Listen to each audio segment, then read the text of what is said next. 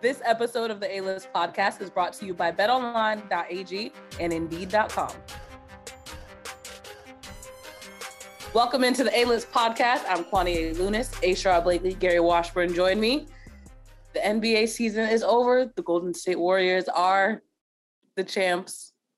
How are, are you, you feeling? Well, Kwani, are you are you giving the Celtics their flowers with the crown that you rock? Is, is that yes. is that kind of your, your way of kind of, you know, giving them their props for a really good season? I like that because there's been so much negativity surrounding the fact that they lost. Let's not forget the Warriors are a good team, whether you didn't think that at the beginning of the season when they had a slow start. I'll give the Celtics their flowers, but this is also for the summer solstice. It's the longest day in the year. But yes, the Celtics do deserve some flowers. So let's focus on the positives because you know I like to focus on positivity. On the sunny, flowery positives. Okay, flower power. I see you. Yeah, flower power. But what were some of your takeaways from that game six loss? Let's start with that, and then we'll go into the positivity. Well, I mean, Golden State, look, they they smelled blood in the water, and they did what all great teams do. They put them away as quickly as they can. Steph Curry, clearly the MVP. They got big games from lots of different guys, and that really was the story of the series. I thought that, you know, Steph Curry, I thought he played good for the most part, but it was the impact that others around him made that I thought ultimately spelled the difference. You, Draymond Green, Klay Thompson had you know one or two really good games. Jordan Poole off the bench, you know the third Splash brother was doing his thing. Uh, you know, you know Gary Payton II had his best playoff game scoring wise ever in the finals. And you start going down the list, they had like three or four, five guys that were Kevin Looney. I thought was really solid throughout, even though his minutes I thought were a little bit less than they should have been. But the bottom line is, you there's a long laundry list of players who are as good or better than they normally are. Whereas the Celtics, when you look at the ledger on their side, other than Al Horford, I'm not sure there's anyone that you could look at and felt they played as well or better than they normally do. And, and if that's the case, you know, the fact that you even went six games uh, is, is, is, certainly a testament to what you are and what you're about. But that doesn't do anything to soothe the wounds that I know the players, the coaches, the organization is feeling because they know they had it. They had a shot, yeah. and they didn't do all the things you're supposed to do when you when you get that opportunity. Yeah, I thought that um, they really had a chance to win the series. Obviously, the fourth quarter of Game Four is a, a, a stretch that people will point to if they close out that game and don't get outscored like 17 to 6 to end it, then they they take command of the series. It looked like they were fighting Golden State off. They had had, you know, like taken their best blow, and then all of a sudden the, the offense shuts down. And then I think after that, the wind was knocked out of their sails. Like they just weren't the same team. Game five, they played an outstanding defense against Curry and you know he went 0 for 9. They still lost the game by 10 points. Uh, and I just think Game Six they they they just didn't have a lot left. Uh, Jayson Tatum just had a, a really unfortunately bad series in terms of just his impact and scoring, and especially in the second half, he got off to good starts, couldn't finish them, wasn't that closer. Jaylen Brown carried him at times. Al Horford had his moments and then the bench just wasn't there. I mean, I think what this series did, if you're a Celtic fan looking to the long term, it exposed their weaknesses that they need to improve on the offseason so they can improve on them. You know, you don't run it back. I think the Celtics saw what it takes to be a champion. They're not quite there. And so they can't just run it back and, oh, everybody's going to get better in the summer. Like you got to upgrade some positions you got to make improvements. I think that's the silver lining in this series for the Celtics is they know that they're close. They won two games. They could have won a third, uh, but and they played good enough defense to win the series. Quite honestly, Golden State didn't have a, a game where they scored 130, 140 points, but the offense couldn't score. So it's time for some upgrades in several positions. And I think that they were you know, unfortunately exposed, and they just they were the second best team in the NBA. There's nothing wrong with that, but it doesn't leave a good taste in your mouth. No, for for them, Gary. You know what though? What, what, jumps out to me is, that there were really two areas that I think, and Brad Stevens kind of alluded to that in his uh, you know postseason uh, press conference that they need another guy who can go out there and get buckets. And I and I think they need that, and they need, I think, a, a, a legitimate playmaking backup. I don't think they need to bring in someone who's better than Marcus Smart because the criticism of Marcus Smart, I, I think, is, is just is it's not it's displaced when you think about the fact that look who he has played behind when he's been in Boston. Isaiah Thomas, Kyrie Irving, Kemba Walker. I mean, the you take another player at his position and you put them on the same roster with the guys that he's played with, how many of them are really going to get that starting nine? How many of them are going to play major minutes? Uh, I think Marcus Smart. This was the first year where he had a, a, legitimate shot to run the team. And yes, he was he was not as great as people would have liked, but he did not totally suck. There were uh, certainly there were more games where he helped them be successful than there were not. And I'd like to see him have a, a counter coming off the bench of someone who can just run an offense that can run. Does, they don't have to necessarily get you buckets or anything like that, but someone who can be a a a facilitating organizer out there uh, to complement him and, and play, frankly, fill an area that I think he could he, that they need someone to bolster if they're going to get over that hump and win a title. Because Gary, your point is spot on. They're close. They're damn close. Well, and think, yeah. No, I'm sorry. I just think with Marcus, uh, I mean, I think the question is, does he need? What do they do in terms of getting into their off? Fourth quarter offense was a problem all season. Okay. And it was accentuated by the Warriors. The Warriors just blew it out in proportion that this team isn't a good fourth quarter team in terms of like scoring the basketball, running their offense. How much of that responsibility is on Marcus? How much is on Tatum? How much is on Jaylen Brown? But the, the, the fact is, is that you need a playmaker. You need someone who can shoot. You need someone who can get into the paint. You need someone who can distribute the ball.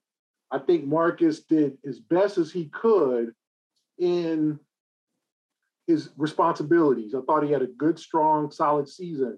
But do you need an upgrade? I'm not talking about replacing Marcus, but someone that can take some of his minutes or move him to another position or, you know, because I just think that you could either keep running the same situation out there and hope the fourth quarter defense gets better, or hire a quote unquote offensive coordinator who can get you into some sets that will be successful, or you get a guy who can come out and, you know, run your offense, get into the paint, drive to the basket, just, you know, shoot the shoot a mid-range, boom. Like, you know, I mean, you look, we joke about how good a guy like Ish Smith is against the Celtics. He drives them crazy, but he also can get you into your. Talking he's the greatest start issue, no, but a guy like that who can get you into your sets, who can get you the ball, get Tatum and Brown the ball where they don't need to dribble as much.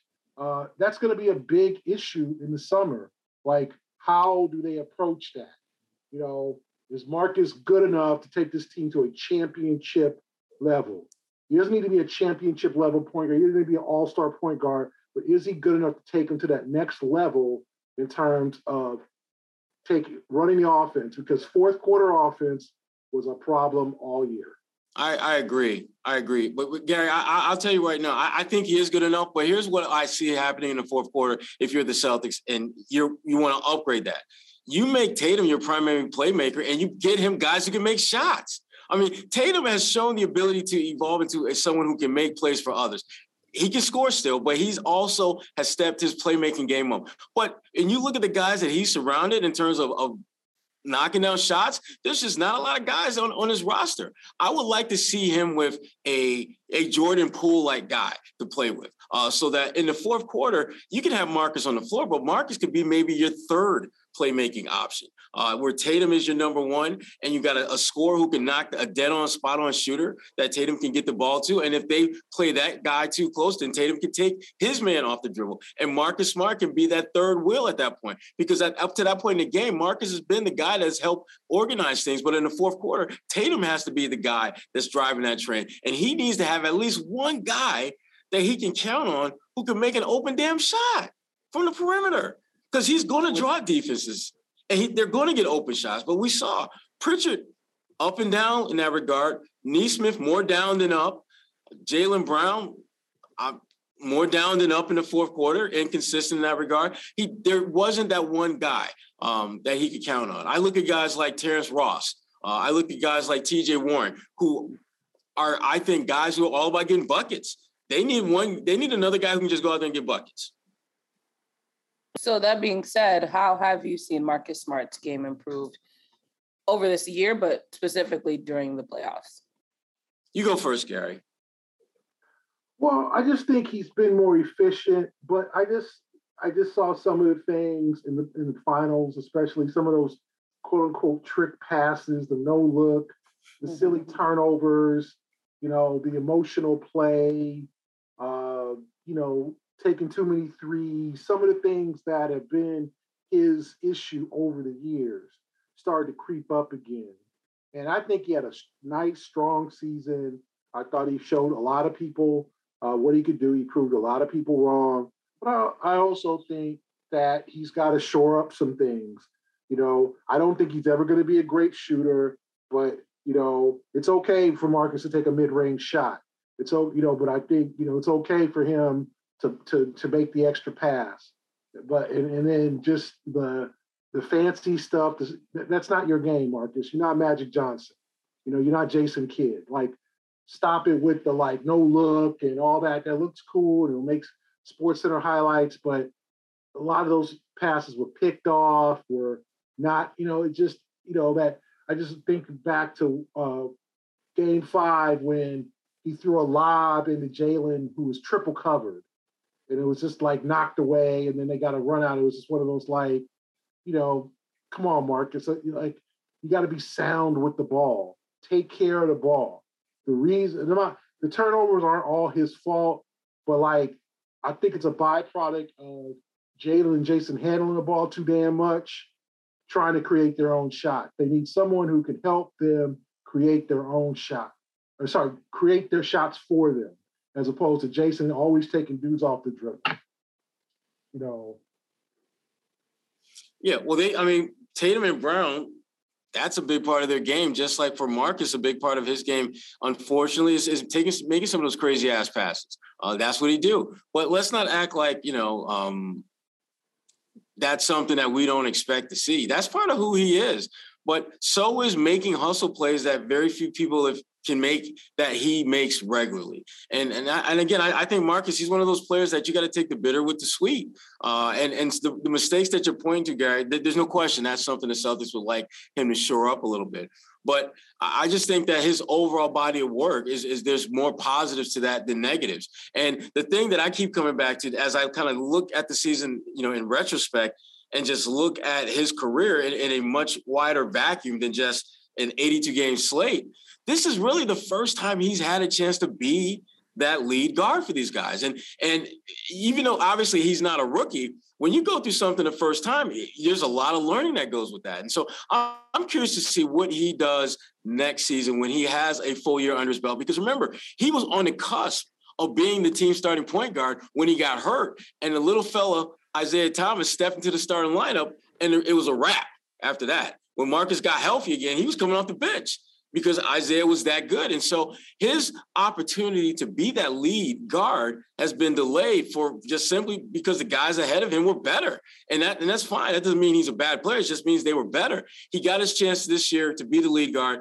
They get all the way to the NBA finals, and yet we're wondering whether or not he's good enough to be win a championship. I think the guys around the Celtics have to be better. Uh, Marcus can obviously improve. There's no doubt about it. His game has to get better. Yeah, but let's not pretend as if his I game is the reason why they didn't get a championship. Game, game seven against Miami, where he decided he was going to be the dude taking the dagger shot, like, and he, I mean, they almost blew that lead. And yeah. if Jimmy Butler hits that three, the whole narrative for the season is different. You're Jimmy right. Butler hits that three. Like Marcus has to, Marcus has to be, like, okay, he's not like Steph is capable. Steph Curry is a spectacular player, um, capable of spectacular things. So when he hits, he takes the 30 footer, he takes the shot off the off the screen and and like tries to draw the foul. Most of the time it goes in, right? Yeah. Okay. That's why he's so, one of the greatest to ever play the game. Exactly. Steph can do that. But if yeah. you're not that player, Marcus can't do those things. The dagger three, the like and I get it. Like he's a solid, he's turned himself to a decent, decent three point shooter. But let Tatum take that shot. Let Brown take that shot. Your job as the point guard is to get the ball to your teammates, run the show, run the offense. And, and I think Marcus sometimes wants, he confuses, he wants to be a scorer and a, a, a point guard. All like he's got to have a clear message, right? A clear goal. Like my job is to score when I need to, but damn it, get the ball to my teammates, get the lobs to Rob, get the ball to Jaylen and Jayson, and like get that offense going with as much efficiency as possible because this offense was not efficient this season. And that's partly because of Marcus, some of the showboating, some of the questionable decisions. So he's got to shore that up, right? Like, and he, we can you can run it back with him as the starting point guard. But when Brad says we need a playmaker, you know, you need a backup point. Like he needs someone that can come off the bench. It's not Payton Pritchard. Unfortunately, Payton's not a point guard. You know, he, he's he's a shooting, he's a six foot shooting guard who isn't as efficient as you like him to be shooting. Aaron Nesmith, he was supposed to be Jordan Poole. That ain't worked. Okay, that ain't work. Like the reason that Jordan Poole was a 28th pick in the draft that the Celtics took Grant Williams. And they had Matisse Thybulle. They had two chances, Jordan Poole. And people, some people thought Jordan Poole was a bad pick and he's really developed, right? But you look at that draft, and it's like that's kind of on Danny. I'm not saying, oh, they should have taken Jordan Poole. A lot of teams missed on Jordan Poole, but D. Smith was supposed to be that dead eye shooter, and Ime doesn't trust him. And that's a whole topic we could talk about is what to do with Nesmith because mm-hmm. he said he's one of the best shooters and great. He's a outstanding, exceptional shooter, but in practice. And you and I, Sherrod, have seen there's some great, great shooters in practice. I mean, you. you Darko Milicic is one of the best practice you know, I mean, players ever played in the NBA. guys, and when they're working out in practice and they're zero, one on zero, and they're hitting 22 threes in a row. Butter. It happens. It matters happens in the damn game, man. The game. I'm gonna go Iverson on you. You're talking about practice, not practice. It's not a game, Aaron. Aaron, like Aaron, oh, I'm I'm one of the best. Like it just didn't translate in games. That's the problem with a bunch of guys who could shoot in practice. I mean, I saw before Game Seven against Miami, I saw Dewayne Dedmon knocking down threes in in, in, in warm-ups. Okay, seven foot Dewayne Dedmon. So anybody can shoot threes. You got to make them in the game.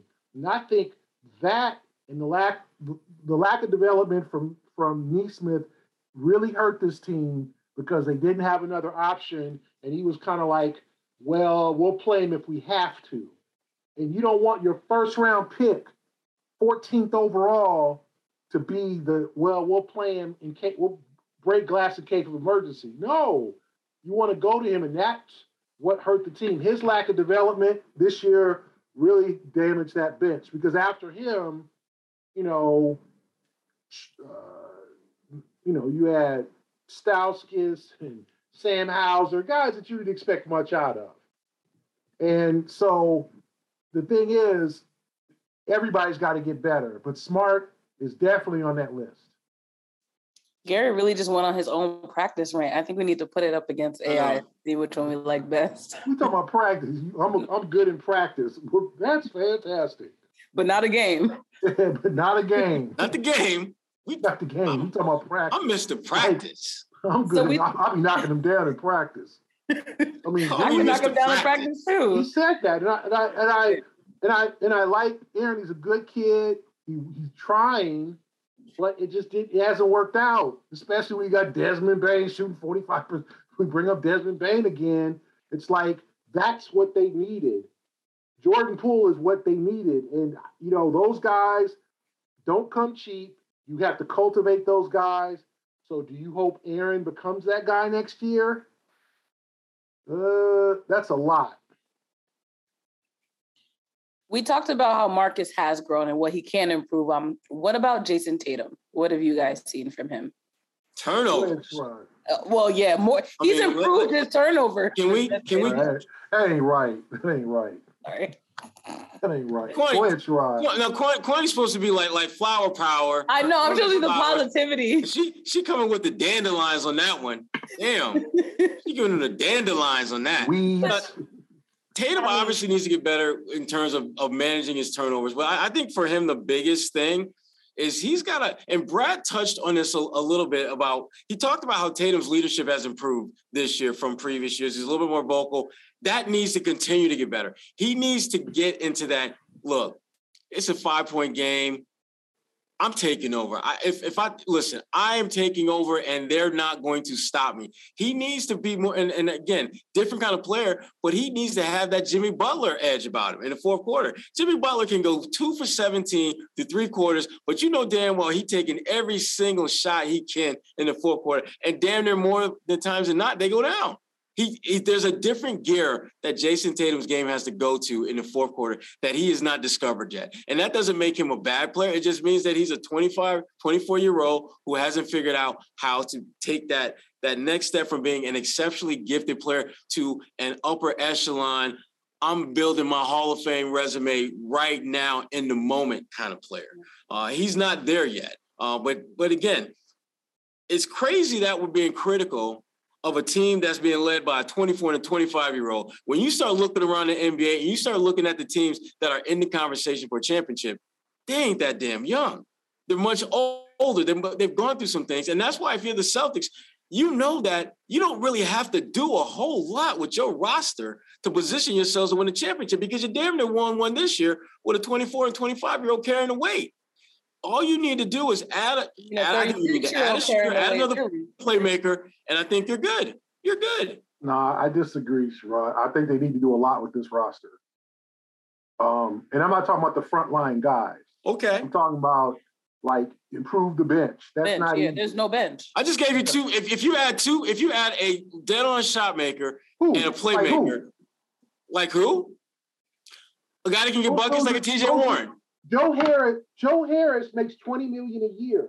Can't afford Joe Harris. No, I'm not talking about Joe Harris. I'm talking about like, well, just somebody like Joe Harris, because people think because he only shoots three, he doesn't make that much. He makes 20 million. Like getting the knockdown shooter is either A, you cultivate them, B, you hope you hope that like you hope someone of them comes cheap in the mid-level or whatever, or takes a discount to play for the Celtics. Or I'll take a discount. $17 million trade exception to get a guy like a Duncan Robinson.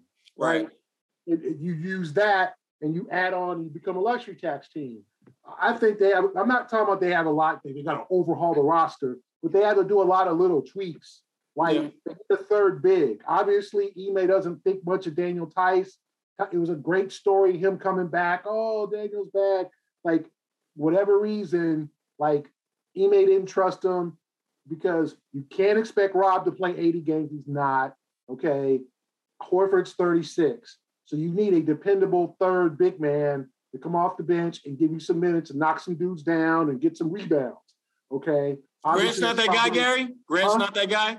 Where no. he? Where was he? Where was he? Didn't show up. Grant where had a bad Grant series. Grant got it. Draymond got in his head. Offensively, wasn't there. And it's just like they did the Derrick White deal. The Derrick White deal to me has been a failure. Sorry, one, Josh Richardson was hooping for this team. Josh Richardson was doing well. I don't know why they had to put him in that deal, but I I thought he was a dog. Like the team needs dog. Derrick came over. He shot 31% from three. He scored three points total in the last two games of the series, the finals. Like, you know, and then it's like, okay, well, he better, he best be, if that's the case, he best be a shutdown defender. Well, it, it, eventually the Warriors were switching everything to White because he couldn't guard Andrew Wiggins. So I'm not saying Derrick's a bad player; he can help, but to depend on him to be the shooter, don't know. You can't do that anymore. Or score. Any points, Derrick is going to be a bonus. They try. They thought, oh, Derrick come. Like remember, Ime telling us, oh well, you know, yeah, he shoots 34% from three, but that'll improve because he's getting a lot of open three looks. Well, we saw him get a lot of open three looks at the Celtics, and what happened? The one in game six, he hit the damn side of the backboard. Like I'm not, and I'm not ripping him like I think he's a solid player, but he's he makes seven, he makes 17 million. Like building a team is hard. Okay. When dudes don't live up to expectations. When you try to do through the draft, Pritchard is is done okay, but he's not like that knockdown shooter. Now, will he improve in the summer? He's not going to grow any, and he's probably not going to. So you're going to have to hope he just starts knocking down shots. Grant, I think, is a good player, but he's maxing him, maxing his skill set. And then Derrick White, and then Nesmith. Like, like to me, they got to upgrade the bench, and that's not easy. Okay, you're going to have to go into the luxury tax, and you're going to have to rely. You know, Robert's not playing 80 games, so you're going to have to need a big. Like that's a lot of work. This is not just yeah. Tatum is back, Brown is back. You want to bring Marcus back? Okay, Al, you're starting five. Okay, but they need some assistance. And you know how they can get that assistance. they need to go to work, Kwani. I've been listening to Sherrod too much, but I promise That's you. too much. Kwani, that's beneath you. But go ahead. I, indeed, they are the hiring platform for the Celtics. They can attract, interview, and hire all in one place. Yes, indeed. So instead of spending hours at the NBA draft or doing free agency, they can spend time finding the right candidates and Indeed has a powerful hiring partner that can help you do it. So find the great talent faster through their virtual match assessments and virtual interviews.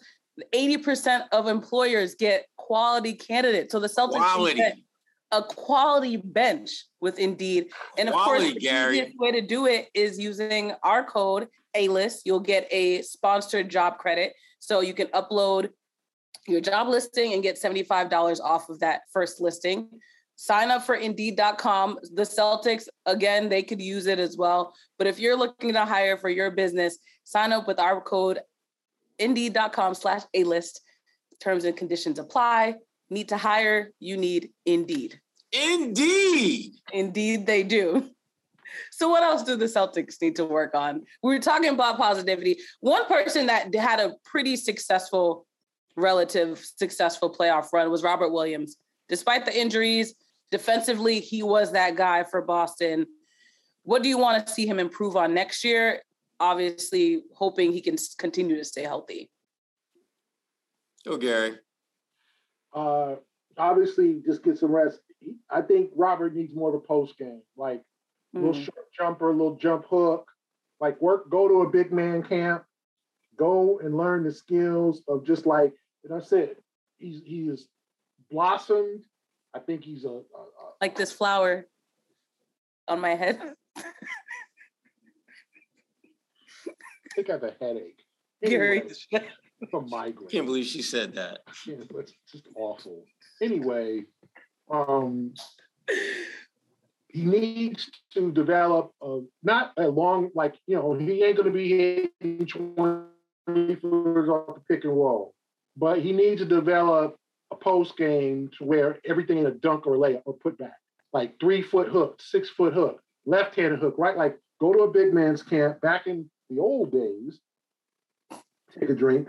Back in um, they used to have the Pete Newell's big man camp, and a lot of the emerging, developing big men in the 80s and 90s used to go to Hawaii for like two weeks and work with Pete Newell, um, Berkeley coach, great coach at Berkeley, he was like a guru for the centers. And these guys would coach at Berkeley. Damn, Why he point behind him like Berkeley? Right behind him, the greatest greatest public school in the world. So he would go and work with these guys. Like Akeem used to go. Like a lot of these developing big men, because that was the next move. Okay, you can dunk and all that, but what's your next move after they start to dunk? Can you yeah. get a little five foot, six foot jump hook, little short J? That's what Robert needs to do. Be in the gym every day. You can he can run fine, he can block the shots, he can rebound, work on one. He has a little short jumper. It just takes him a long time to release it. Mm-hmm. Like it's like he got it, you know, he, he got to get it going, right? Yeah. He's got to get it just right. Like catch and shoot, yeah. Yeah. He needs to develop a, a short, medium range post game where, you know, even if it's calling up Kareem how to shoot a hook shot. So, like get someone who knows Kevin McHale, somebody, you know, call Robert Pitt, somebody who knows, can show him some tips. You can go travel down to wherever they are and work with them, and now and, and, and develop that part of the game where it just makes the defense even have to guard more than okay. All we got to do with Robert is prevent screen him out. Because remember, when he was getting the ball, he was bringing it down, and the Warriors was like strip, strip, like they were starting to strip him, right? Because he he's got to stop bringing the ball to his to his waist. Because that's, I mean, how many turnovers did he have in the finals when he was getting stripped? Because that was a thing. He brings it down, strip him. They're not going to call the foul generally on strips of big men like that, especially when it's Curry or an stat or, or Draymond, an established defender who knows how to strip. So offensive arsenal and keep the ball up high. Just the little things that big men need to work on. Robert's only 24 years old, so he's got plenty of time to develop. And but take this summer seriously. Get his rest, mm-hmm. get that knee right. Then in August or late August, go to somebody's camp or work with go to Hakeem or whoever you need to go to. And go to somebody big man camp.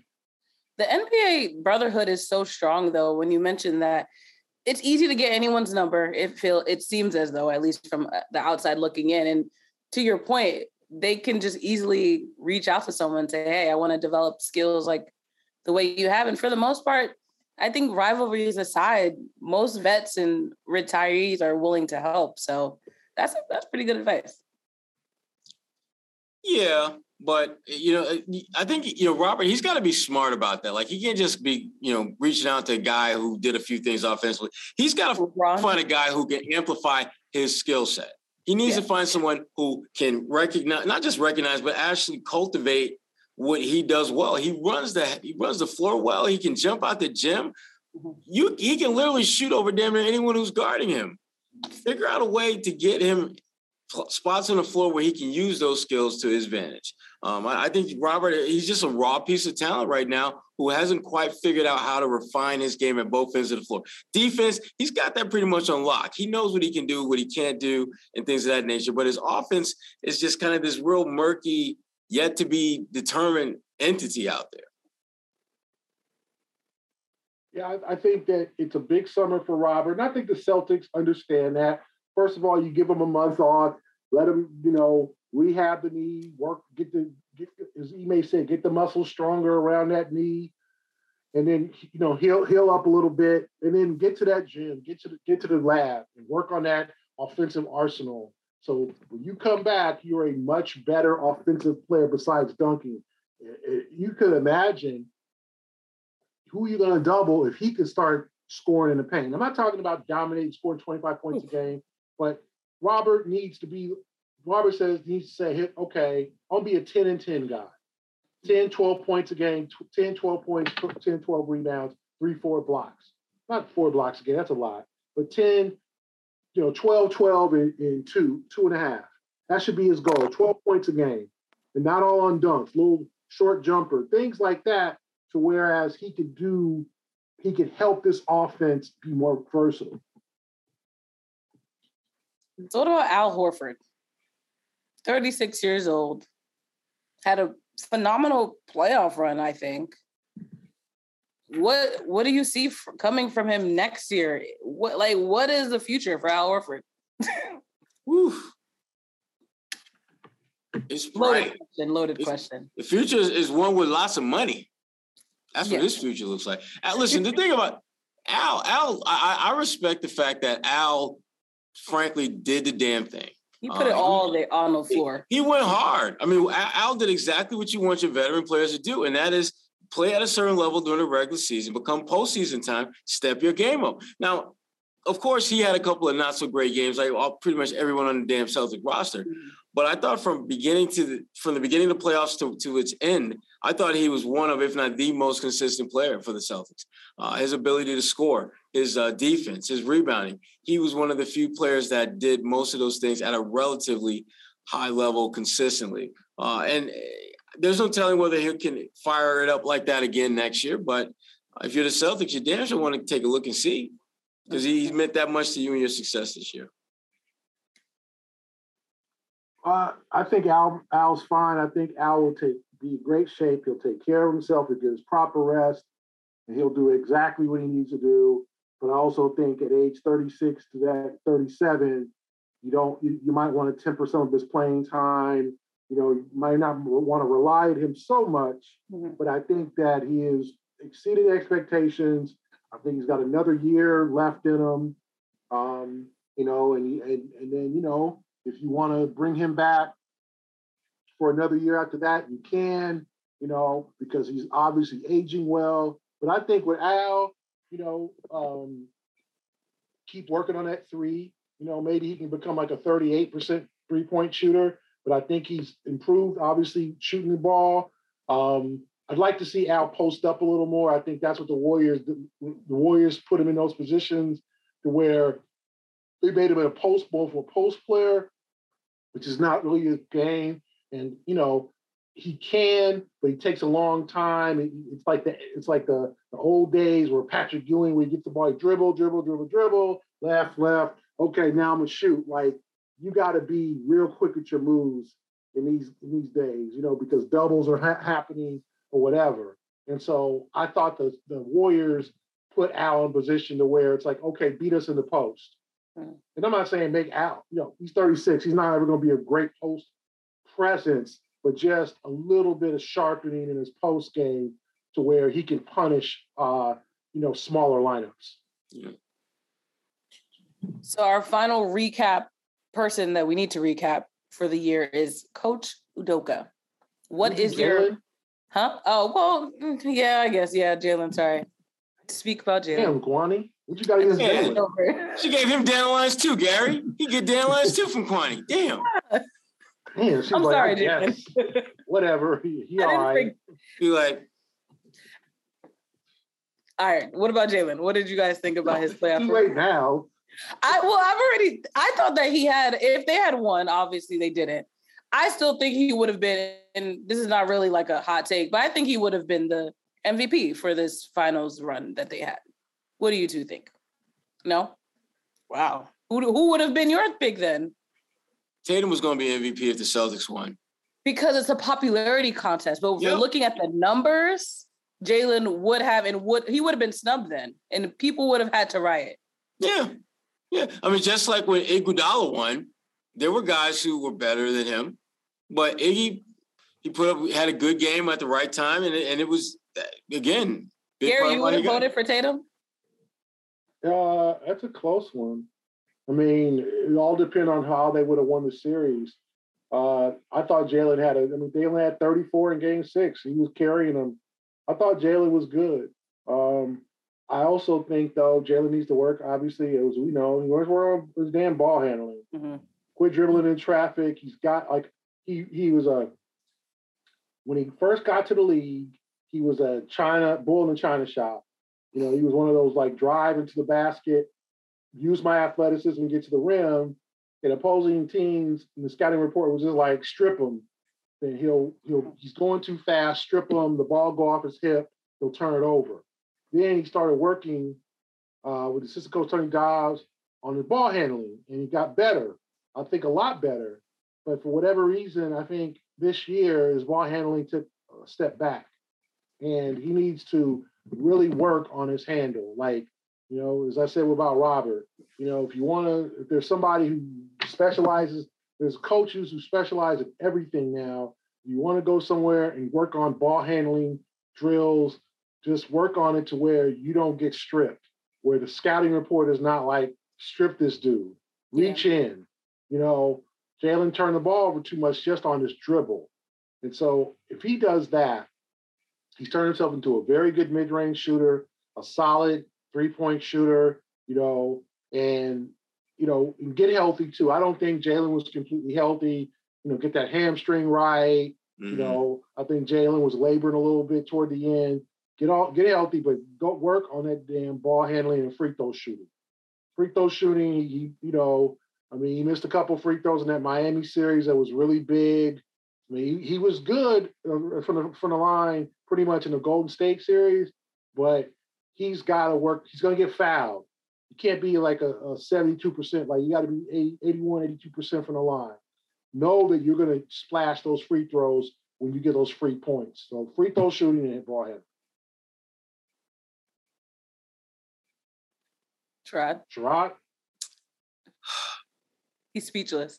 I, I, I mean, the, the, the thing there's he's one of he's he's just one of those players that you see the progress, you see the growth, and you and you see the impact, but you you you come away feeling like, but there's something not quite there mm-hmm. that's keeping him from being on that same plateau that Tatum is on. I know what it is. What's that? I know what it is. Okay, the, Coach Coach Lunis, what we got? It's the fact that Tatum's been given the kingdom. I think Jaylen's still trying to figure out how do I be great while still being the second man in everyone's eyes. That's really what it seems like. Ah. Uh, nah, I think there's more to it than that. I think that's part of it. I think that is part of the discussion, but I think there's more to it than just being second fiddle because you if you're playing if you're playing at a certain level and the guy ahead of you is playing pretty good, but you're outplaying him, eventually you're going to topple him. Uh, mm-hmm. Marcus Smart was the guy for the Celtics. Then come a little Isaiah Thomas, who not only took his spot when he got hurt, he kept his spot when he got healthy. So I, I don't know what it is that Jaylen's missing, but we, the more you watch him play, it's little things that he could do that could really make it interesting between him and Tatum. If he had a tighter handle, and didn't turn the ball over as much. And instead of all those damn turnovers in the paint, he's hitting people with the mid-range J. Then all of a sudden he becomes like scoring as many points or more than Tatum. And then you got to start asking yourself, okay, they're winning. He's scoring a lot of points. He's showing two-way talent. He's on the same plateau as, as JT, but he's not. Uh, because they're both of them have flaws to their games, but Jaylen's seem they feel a little bit more pronounced. Uh, but again, this is a critical off season for him and Tatum. I mean, Tatum, I think needs to just continue to grow in his all around game. Jaylen has to become better at handling the ball, not dribbling into the sea of, of opponent jerseys, losing the ball, and then it's just like it's off to the races the other way. He's got to cut that out. He has to trim that back. Now we talk about the coach. Thank you, Gary, for making sure I didn't miss anyone. What did you think about Udoka's? We're not talking about Sam Hauser. Oh, we're not talking about everybody. All right, we're gonna we pick. No, did we talk about Jayson though? We we did. Did we not talk about Tatum? Oh my gosh, I thought we talked about Tatum. We've talked about Tatum the entire time. We have. We just we, the turnovers. Yeah. We did talk mm-hmm. about the 100 turnovers breaking the NBA Finals record, postseason yeah. record. We talked about that already. He had a few. He had a few. Yeah. yeah. All right, Udoka, let's get to him. You don't want to talk about Barry, the coach? Will you let her get to Udoka? Obviously, she want to talk about we Udoka. Talk about the coach. She want to talk about the coach. You want to? You're a clown. What did you think about his first season as an NBA head coach? Wonderful. Yeah. I mean, I mean, obviously, yeah. The thing, well, the thing about it is this: he didn't just win games.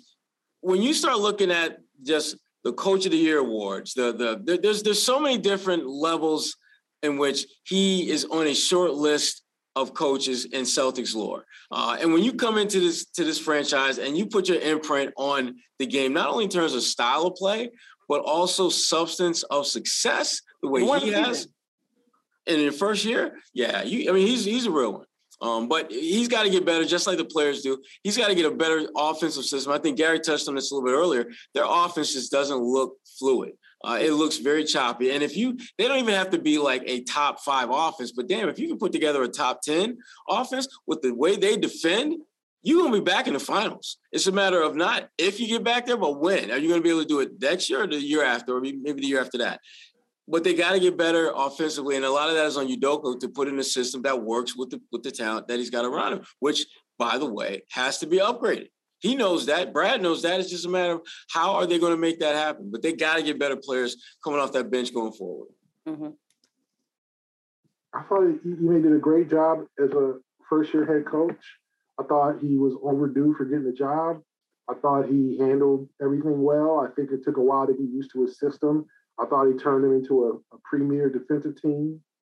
And, uh, you know, I thought his staff did, did well. I just think, you know, you coach against someone who's won eight championships, three as a player, sorry, three as a coach before with Steve Kerr, Kerr outfoxed him, and you know he's got to learn from that, and he's got to take away some things that Kerr did uh, from that. And um, I just I think Ime needs, and you know, uh, he's got to start trusting some of his players, and if he doesn't, they need to get out of there. Like he's got to have some frank conversations with Brad about this guy, this guy, this guy. Like, do I want to play him? Is he going to be part of our future? If Ime doesn't think so, uh, then he needs to let Brad know that. And I think obviously they'll have those those frank conversations about the, the future of the roster because it was obvious. He just, I said, he didn't trust Daniel Theis. He didn't really trust Nesmith. And so that wore everybody else the hell out. And, you know, he ran uh, some of his players probably a tad bit too hard, but it's the finals. You're to play 40 minutes a game. So, um, and I just think, you know, some of his weaknesses, game six, when he put in Pritchard and White at the same time, when they had that lead, and all of a sudden they got punched in the mouth, and, you know, he put, you know, White, neither White nor Pritchard were going to score. So you put two non scorers on the floor against Golden State who started to score. And it was just a terrible situation. And they ended up trailing after the first quarter. They really couldn't recover. So I think was, did, I give him a, a minus B plus grade for his first year. Um, a, a obviously it would have been an A if they won a championship. Yeah. A plus. But I think he can learn some things. I think maybe hiring an offensive coordinator or working better with the offense and also upgrading the roster and I'm sure he'll have a say in who's going to come back and who's going to not come back.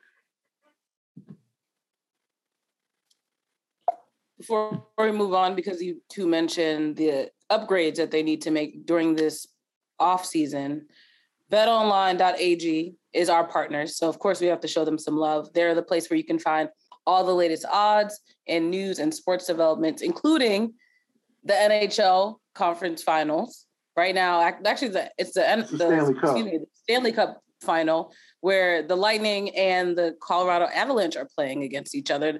Tampa Bay is looking for a three-peat, so it's time for you to put your money down and see whether or not they're able to do that. You have Major League Baseball. I'm sure Red Sox fans don't want to hear it, but the Yankees are looking pretty good right now. And all the latest fighting news, really any sport or game that you can think of, betonline.ag has you covered. They have wagering information, live betting, playoffs, esports, and so much more. So head to their website, betonline.ag, use our promo code CLNS50 for a 50% welcome bonus. And that's where you can get into all the action. So bet betonline, there where the games start. The Celtics have a lot to look forward to for next season. Again, we're going to focus on the positivity. They had a really strong playoff run, but the pl- the draft is coming up in a few days, two days at this point. So what kind of moves are you two hoping that the Celtics, if they're even able to at that point, make during this draft? And crickets, crickets, crickets. That's what I'm. That's what I'm hearing on draft. Lots of crickets. crickets. I don't think they'll. I don't think they'll do much because I, I think Brad and and Ime uh, and all the different things that the Celtics have done over the last year or so. The one thing that really sticks out to me when you talk about roster building and development is that they ain't in the business to go young and hungry no more. They are looking to add cats who have a little bit of season under their belt, got a little bit, got a couple flecks of basketball gray hair in their game right now, who didn't just come into the league. Uh, that that's why you look again. You look at a, that bench, a guy like Derrick White, uh, who's been around the block but isn't quite over the, the hill.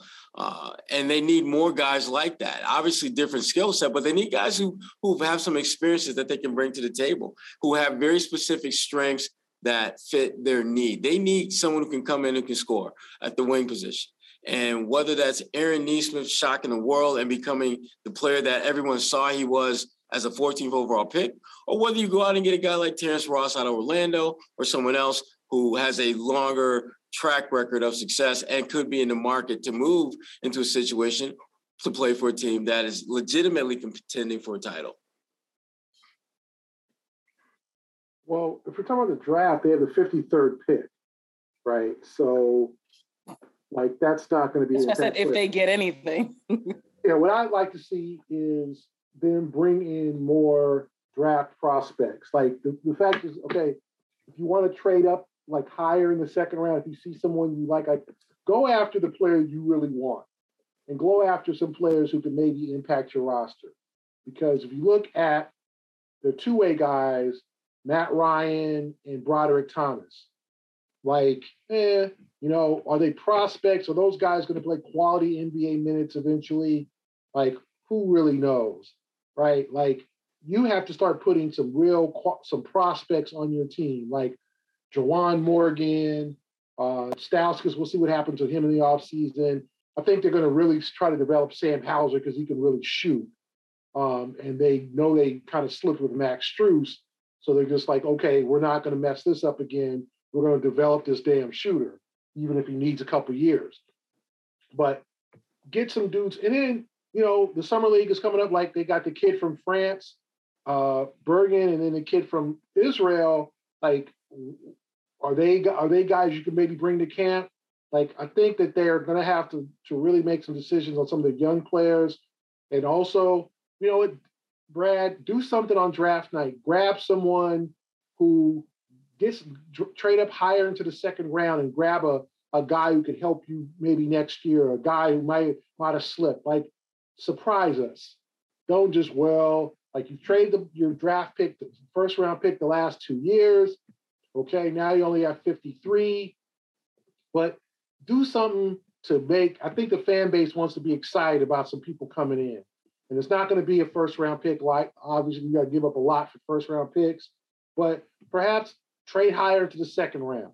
Get a kid who's played four years of college who might be able to help you right away. Get someone in there, you know, or take a project. Take someone who, you know, is 19 years old from the G League Ignite or something and work with them and put them on a two way. Like bring some, keep bringing the youth and somebody who can help you into this program. And because you can't have your bench with Juwan Morgan and Malik Fitts and like, you know, those are nice guys or whatever. They'll play in summer league, but you need to either get some veterans or get some prospects. Look at the Warriors. Now they got lucky in the lottery, but they got Moody, Wiseman, and Kuminga waiting to play, who didn't play in the finals. Like that's prospects.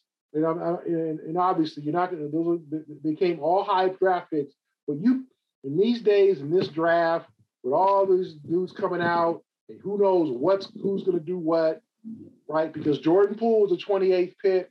Like you can grab a very good player in the second high second round who will help your team. You just got to pick the right one.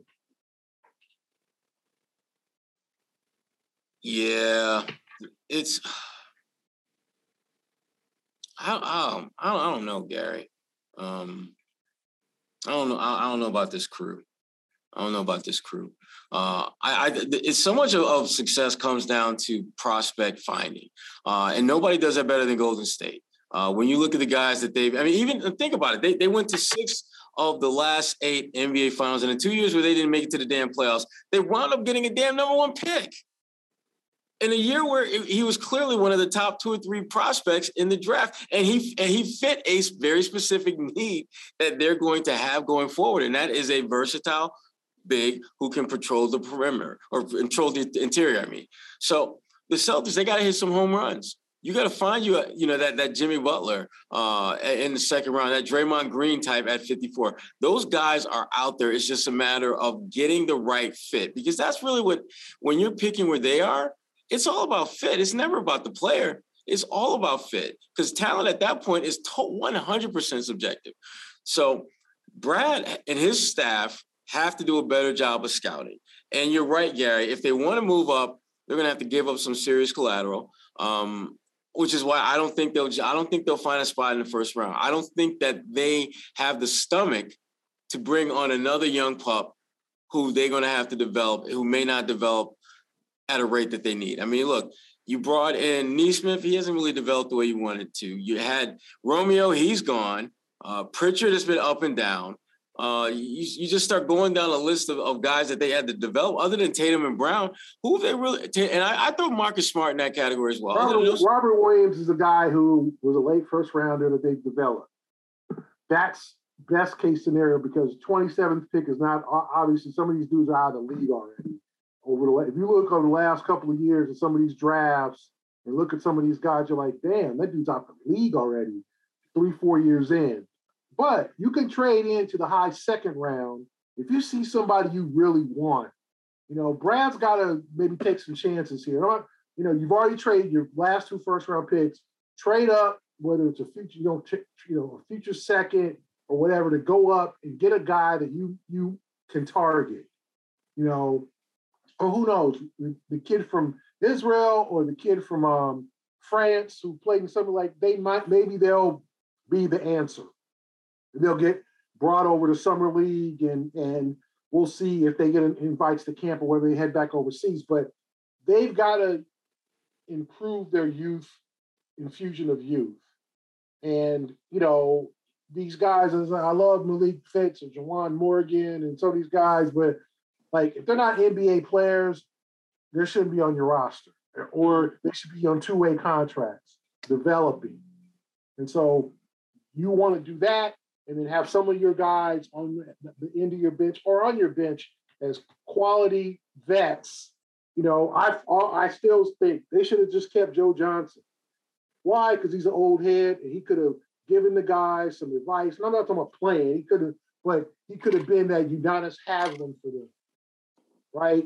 Hey guys, this is what you need to do. Go on to Tatum, the Brown on the road. Like, if you're gonna waste a roster spot, don't waste it on Taco.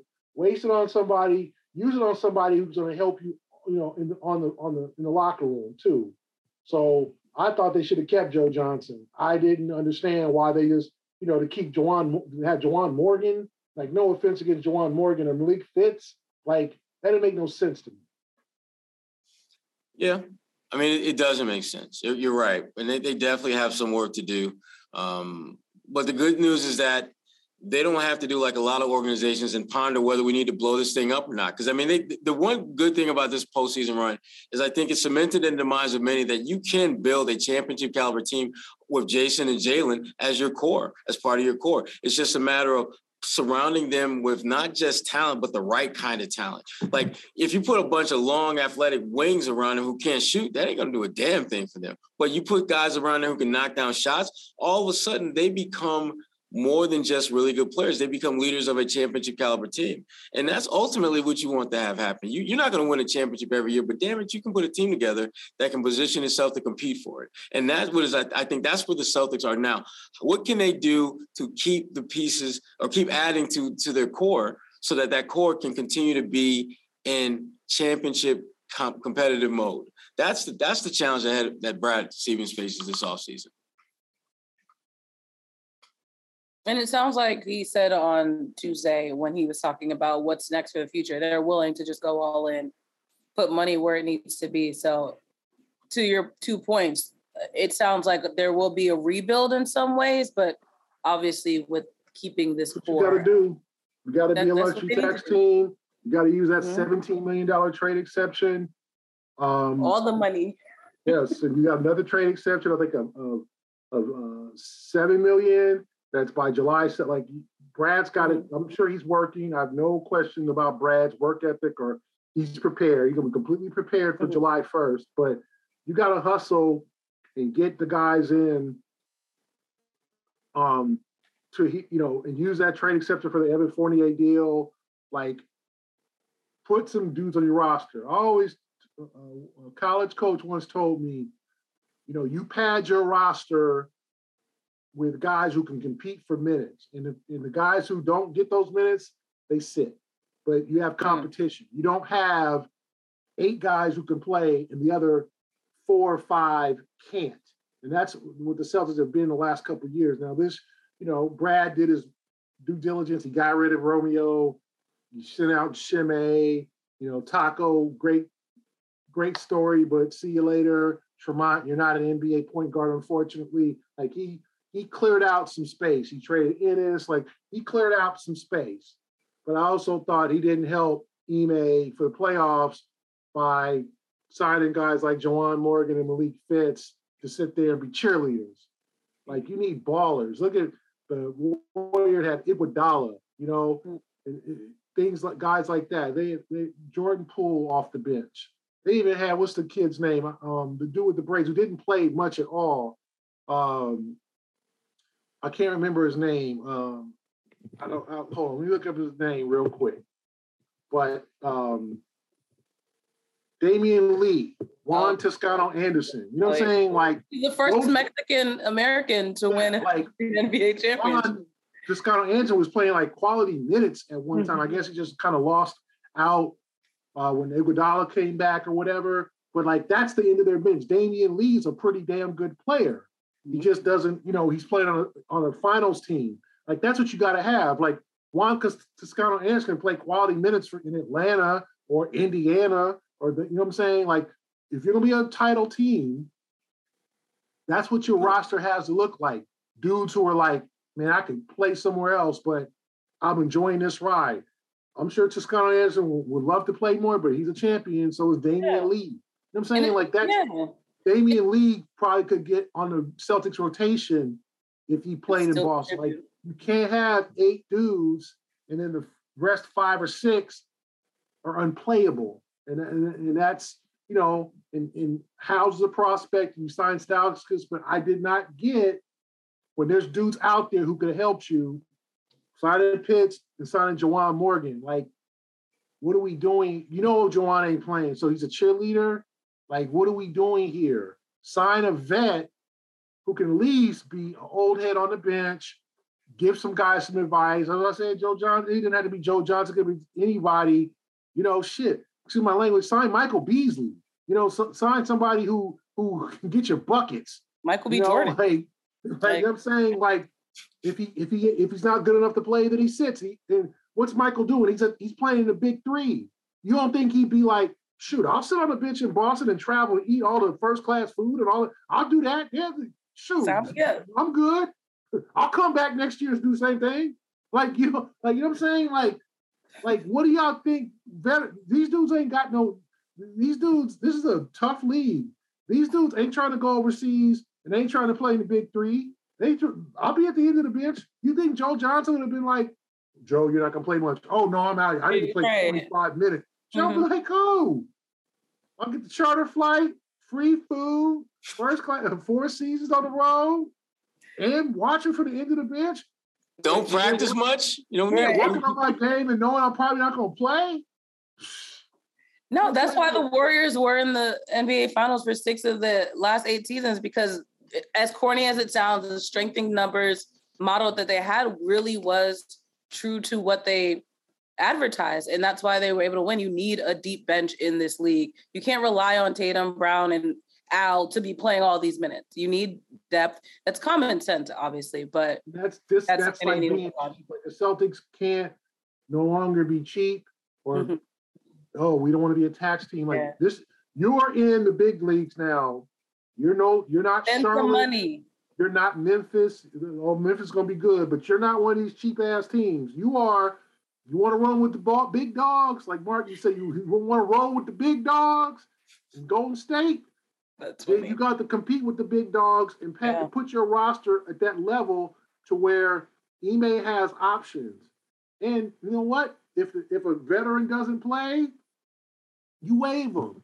You know, on a one year deal, like you know, it's a, it's about sometimes costing yourself some money or taking chances on guys and it doesn't work. But mm-hmm. to me, that's where Brad let Ime down because Ime looked at that bench and was just like, okay, um, who the hell can I play here? Uh, Ty Snow, Stauskas said probably not. Like the end of a pickup game, and you have the last few players yeah, left. Yeah, it's like you know. So he played eight guys, and then the three bench guys weren't scoring, so they were at a major disadvantage. Meanwhile, Jordan Poole hitting banking in threes and hitting 30 footers. You're like, you like, okay, they they ain't got it here. But as Belichick would say, we're on to next season. Are we right? Am I right? Episode 81 in the books. It's been a fun season though. And we still have a lot to talk about in the off season. You got the, the viewers are not done with us just yet, but I think we perfectly recap this finals run and we'll see how they can come back next year, bigger and stronger. And we'll be talking obviously during the summer with summer league and, and, and off-season free agents. So there's there's there's gonna be plenty to talk about. And that that trade that TPE they got, I think it's like 17 million and some change or something like that.